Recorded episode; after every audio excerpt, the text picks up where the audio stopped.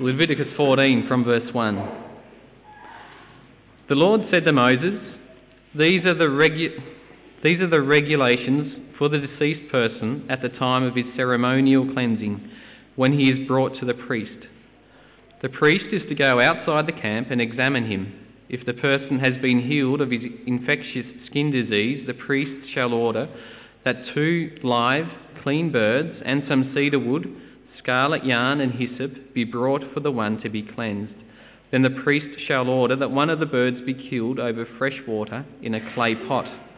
He is then to take the live bird and dip it, together with the cedar wood, the scarlet yarn, and the hyssop, into the blood of the bird that was killed over the fresh water.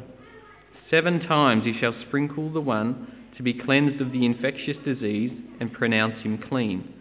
Then he is to release the live bird in the open fields.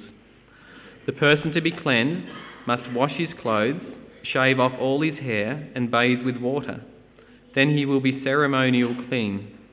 After this he may come into the camp, but he must stay outside his tent for seven days.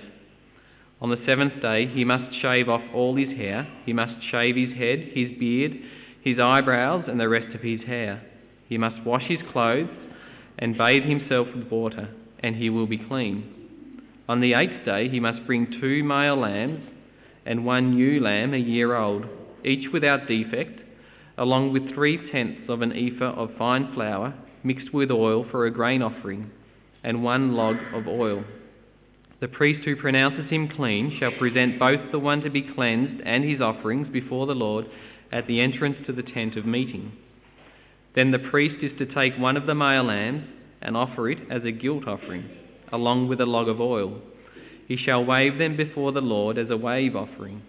He is to slaughter the lamb in the holy place where the sin offering and the burnt offering are slaughtered. Like the sin offering, the guilt offering belongs to the priest. It is most holy. The priest is to take some of the blood of the guilt offering and put it on the lobe of the right ear of the one to be cleansed on the thumb of his right hand, and on the big toe of his right foot. The priest shall then take some of the log of oil, pour it in the palm of his own left hand, dip his right forefinger into the oil in his palm, and with his finger sprinkle some of it before the Lord seven times. The priest is to put some of the oil remaining in his palm on the lobe of the right ear of the one to be cleansed, on the thumb of his right hand, and on the big toe of his right foot, on top of the blood of the guilt offering. The rest of the oil in his palm the priest shall put on the head of the one to be cleansed, and make atonement for him before the Lord. Then the priest is to sacrifice the sin offering, and make atonement for the one to be cleansed from his uncleanness. After that, the priest shall slaughter the burnt offering and offer it on the altar together with the grain offering, and make atonement for him, and he will be clean.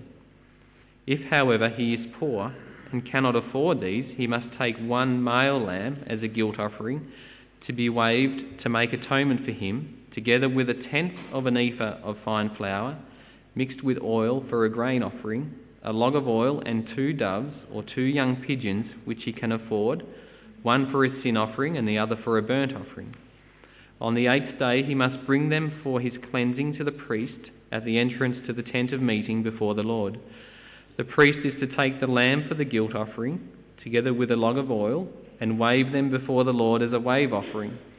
He shall slaughter the lamb for the guilt offering, and take some of its blood, and put it on the lobe of the right ear of the one to be cleansed, on the thumb of his right hand, and on the big toe of his right foot.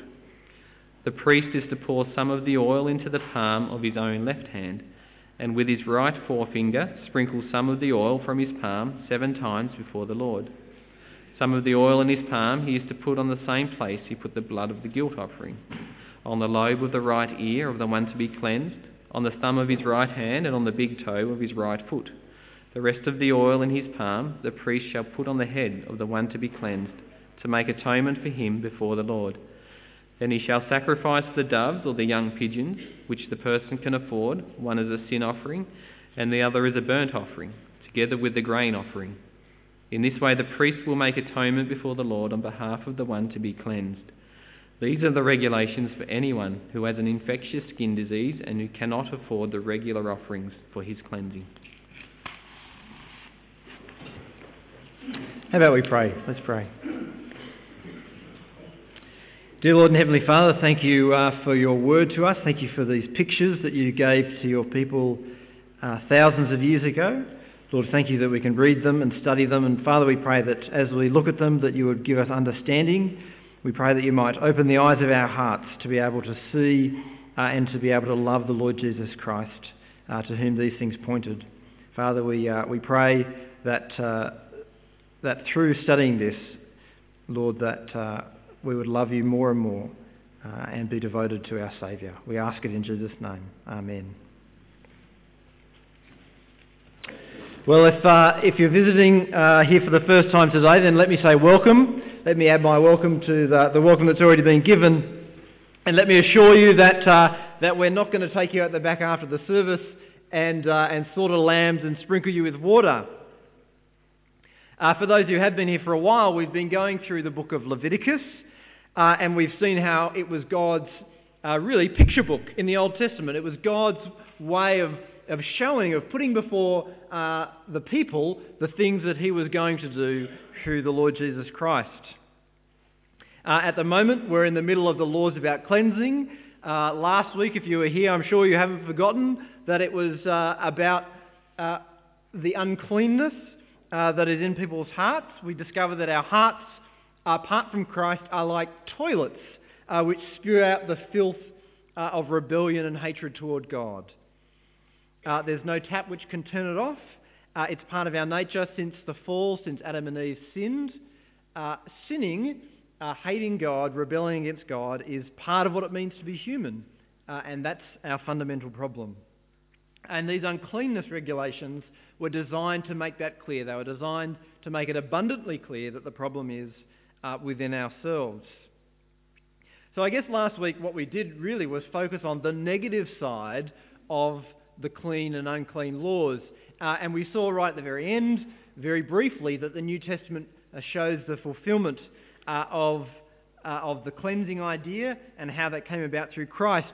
And I thought it would be useful, uh, I guess, today, just to, to, to pause uh, and to think about what it says in Leviticus 14, because Leviticus 14 is, if you like, the positive side of the regulations about cleansing and uncleanness uh, to try and think a little bit about how these regulations showed the salvation about God uh, through Jesus Christ.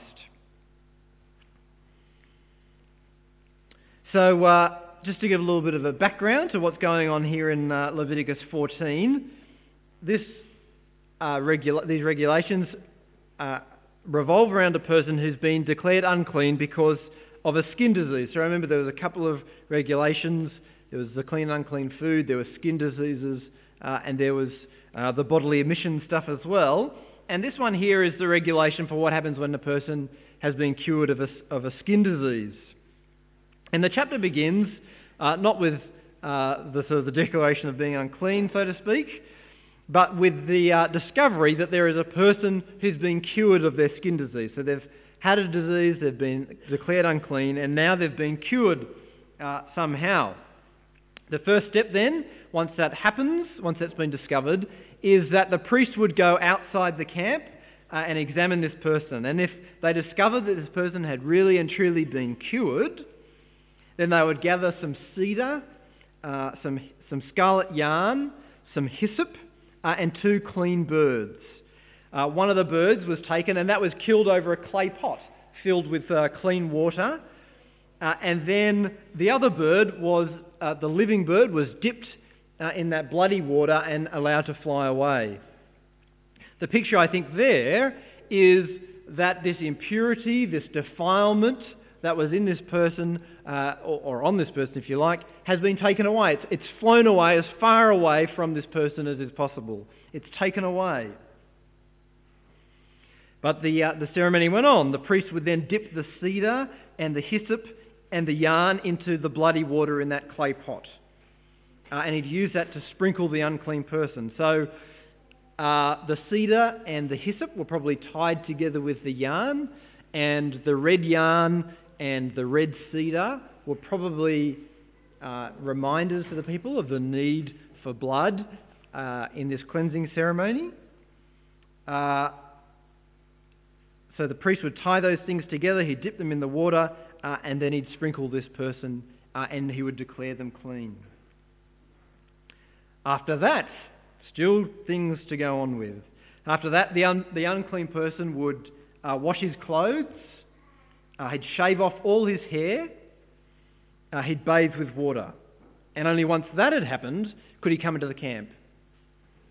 But once he came into the camp, he couldn't go into his own house quite yet. He had to stay outside his tent for another seven days. So he could come into the camp, but he wasn't allowed into his own tent. On the seventh day, he'd have to do it all again. He'd have to wash his clothes, he'd have to shave himself all over, or herself all over, and have to wash again. And then, and only then, would he be clean and able to go into his tent. I think the idea behind the washing and the shaving is remembering that this is all about skin diseases, uh, this particular ceremony. I think the picture is that there needs to be a, a thorough and, and, comprehensive cleaning process taking place. It's not just uh, he has to wash his clothes, he has to wash anything that's come into contact with the skin disease, he has to uh, get rid of all the hair that's come into contact with the skin disease, he has to wash himself, which has come into contact with this skin disease. If you were here last week, you remember that this whole skin problem uh, was, a, was a picture of the contagious nature of sin, that, that sin is spreading and that it only takes a little bit to kind of spread throughout this whole camp. So this washing, this, this shaving, this cleansing was a picture of the fact that sin has to be taken far away from us. It has to be radically and totally removed from us in order for us to be able to come into the presence uh, of God. We have, if you like, to be spiritually uh, shaved and spiritually washed. We saw last week, didn't we, that these laws about clean and unclean were never about animals, they weren't about skin diseases, they weren't about bodily discharges, but they were about the problem within our own hearts, that our own hearts are full of hatred and rebellion against God.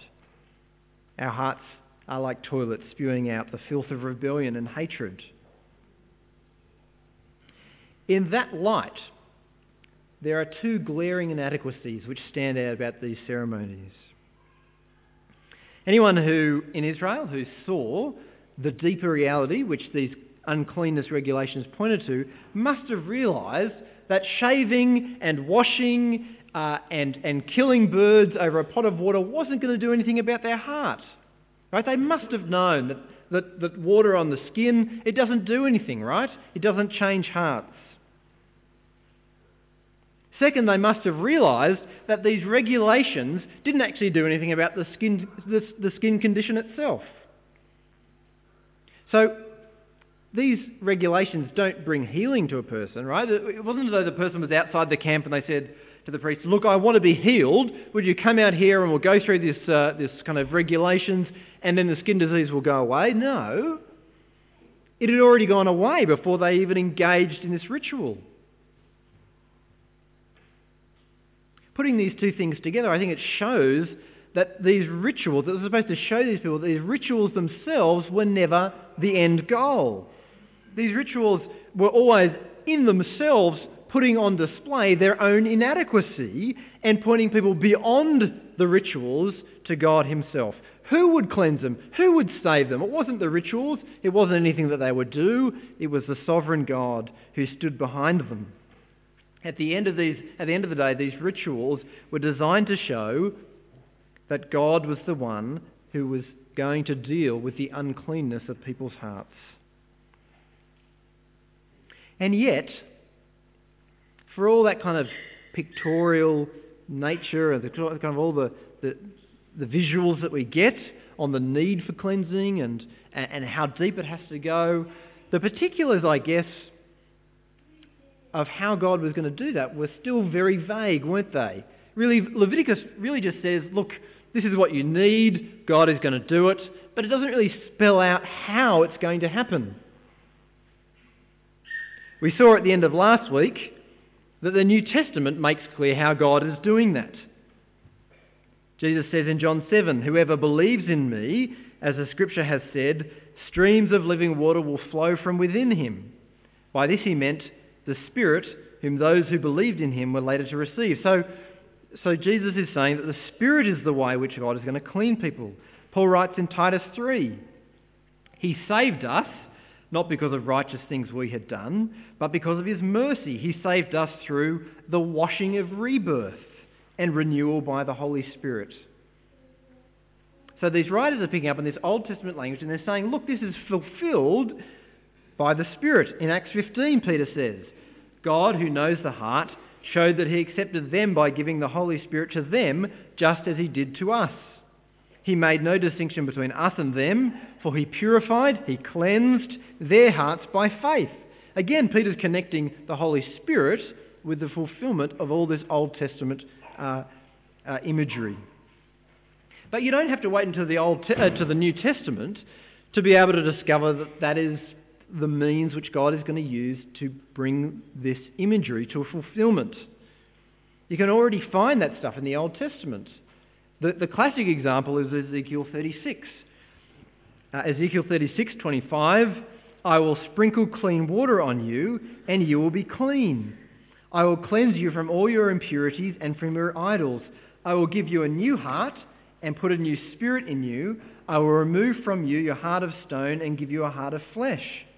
I will put my spirit in you and move you to follow my decrees and be careful to keep my laws. So even in Ezekiel, God is foreshadowing that the fulfillment of these uh, images is going to come through the Spirit of God. In other words, these regulations about cleansing and uncleanness and these rituals that God made the people go through were God's way, God's Old Testament way, I guess, of saying, like the New Testament does, if you want to enter the kingdom of heaven, you need to be born again. That's what Jesus says to Nicodemus in John 3. And that's really what these rituals are all about. They're really saying to people, if you want to enter the kingdom of heaven, if you want to enter the presence of God, you need to be born again. You need to be cleansed by the Spirit of God.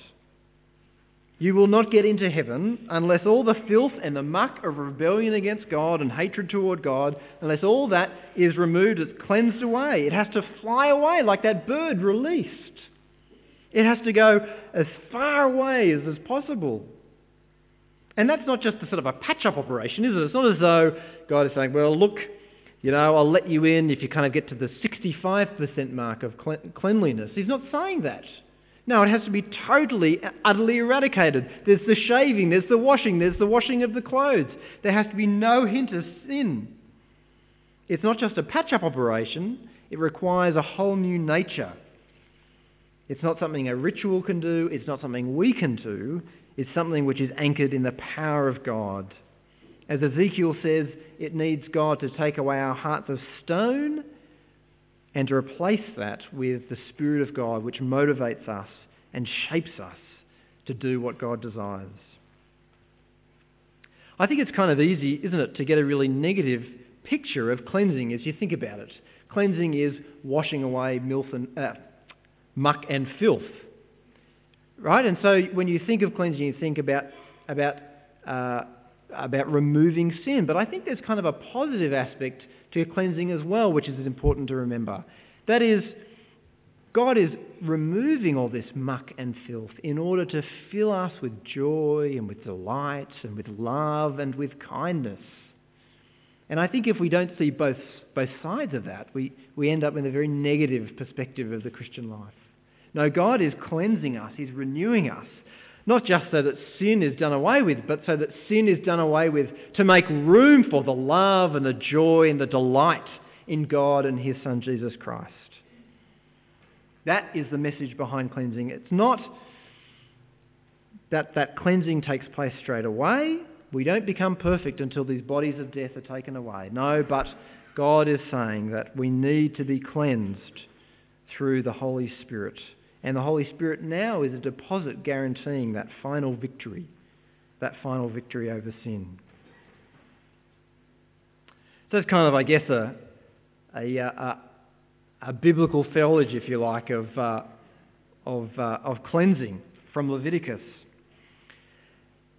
And I guess we've seen that, uh, that the, that being in the presence of God uh, takes this cleansing, it takes this rebirth, it takes this renewal through the Spirit.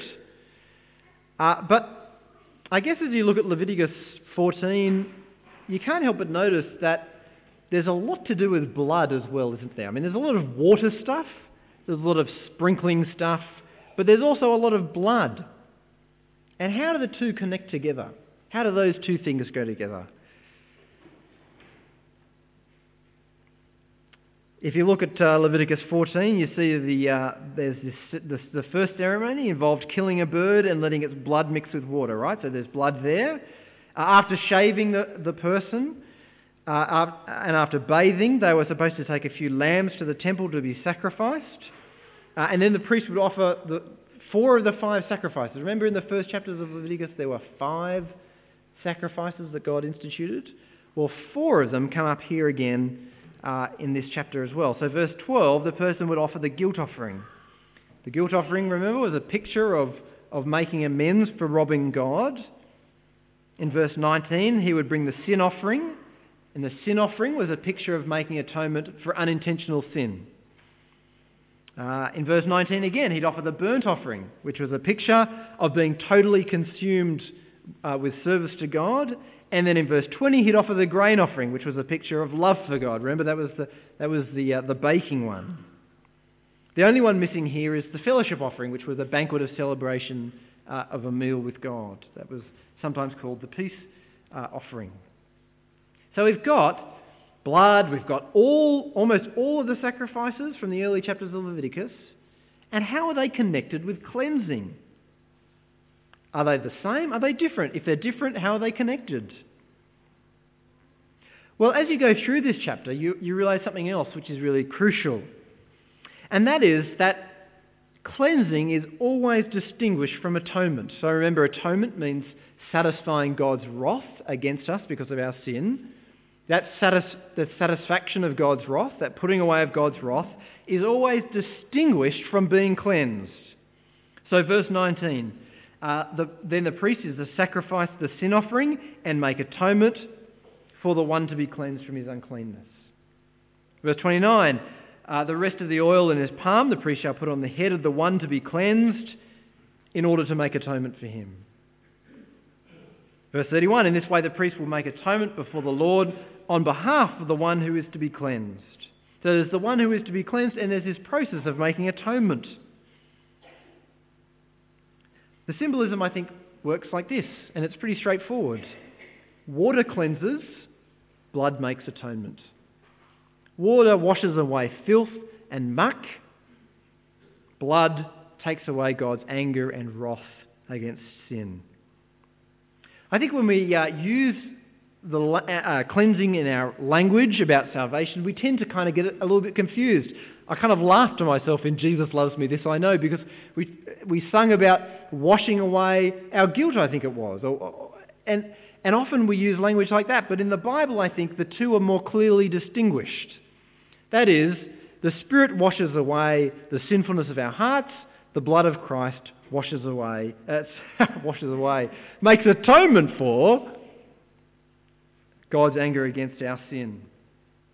You see that the connection as well in the, in the ritual with the bird, right? Remember that the, the, the first bird was killed and the, and the blood spilled into the water, and then that water was sprinkled on the person. There's, there's blood and there's, and there's washing, and the two are distinct but intimately connected. The connection between the two becomes really clear in verse 20, where it says, where it talks about bringing all the offerings to make atonement for him, and he will be clean. In other words, the connection between the two is this that cleansing is grounded in atonement. There is no and can be no cleansing by God without putting away the wrath of God against sin and against sinners.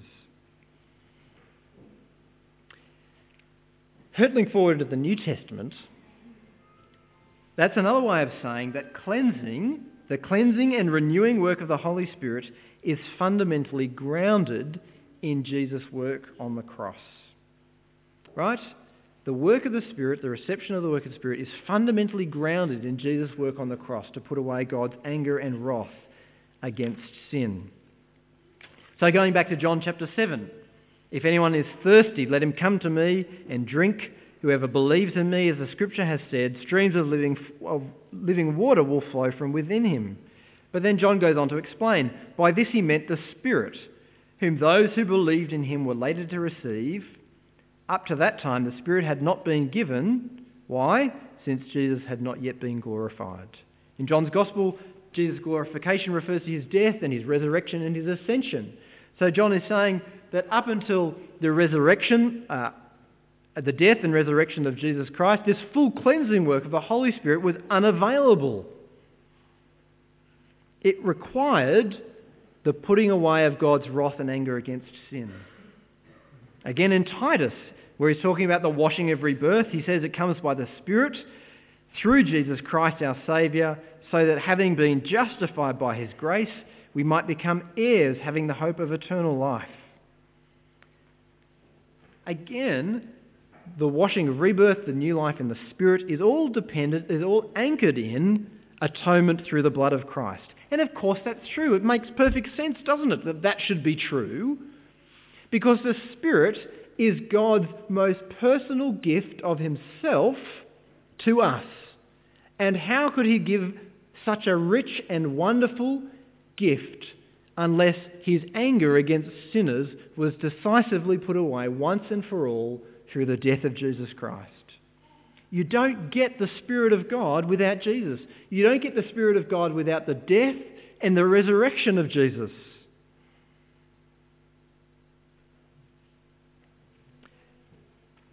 Who would give their enemy the most precious gift in the world?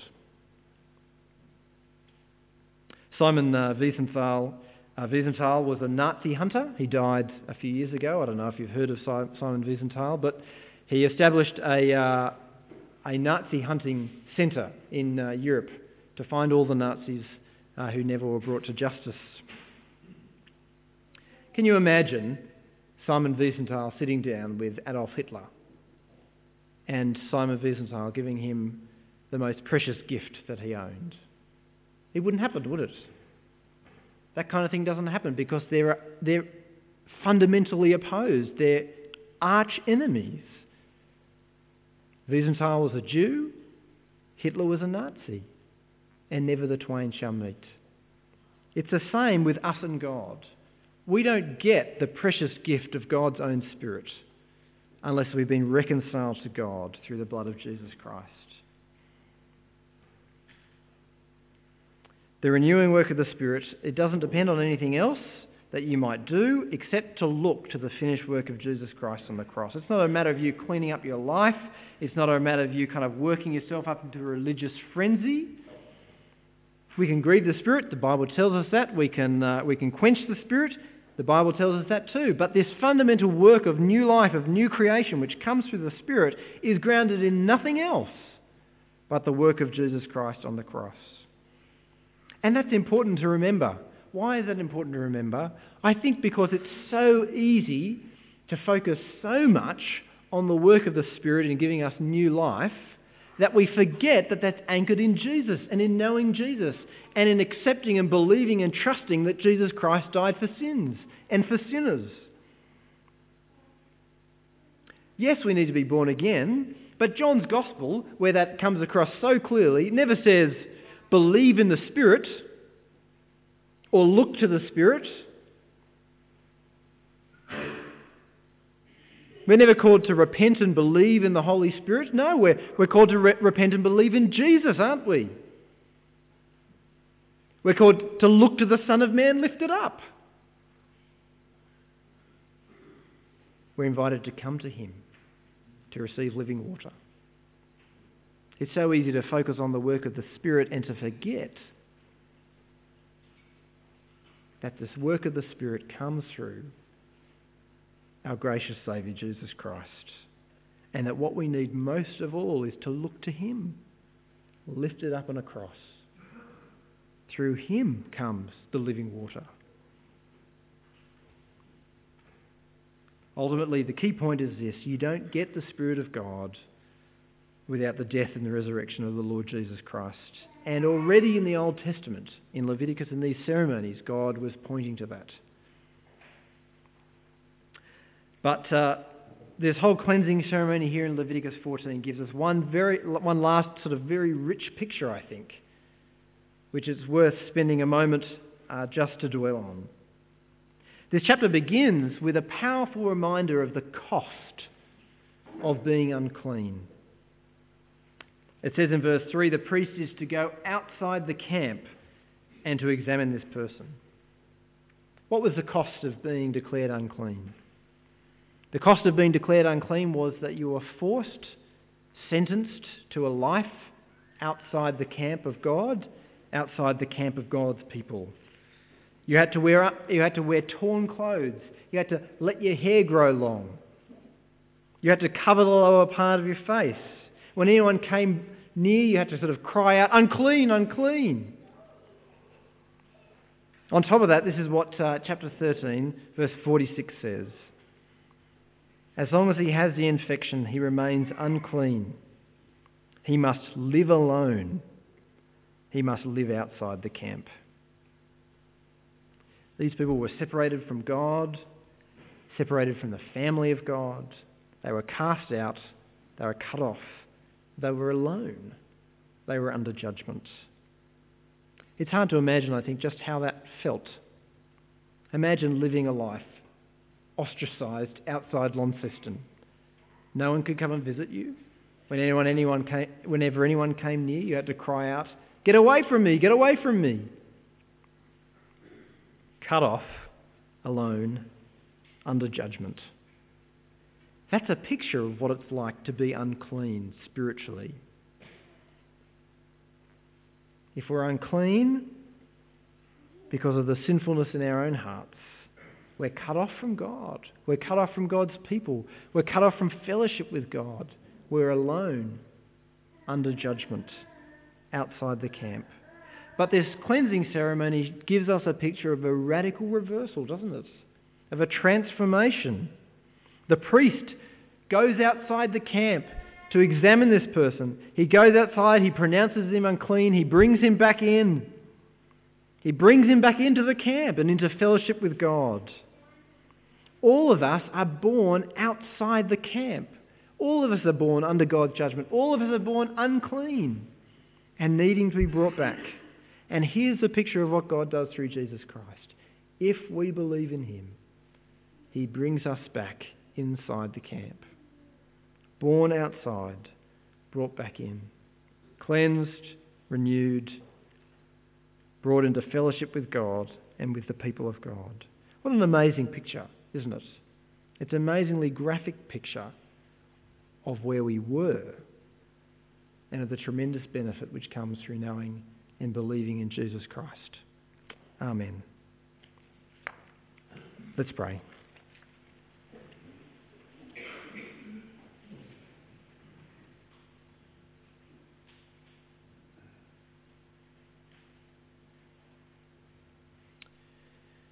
Dear Heavenly Father, thank you that what was once made known only in shadows and in pictures has now been fully revealed through the gospel of our Lord Jesus Christ. Lord, thank you that through his death, through his taking your wrath against sin on himself, Lord, thank you that by believing in him and putting our trust in him, we can be forgiven and cleansed from all our uncleanness. Lord, thank you that through that we can have boldness to approach the throne of grace.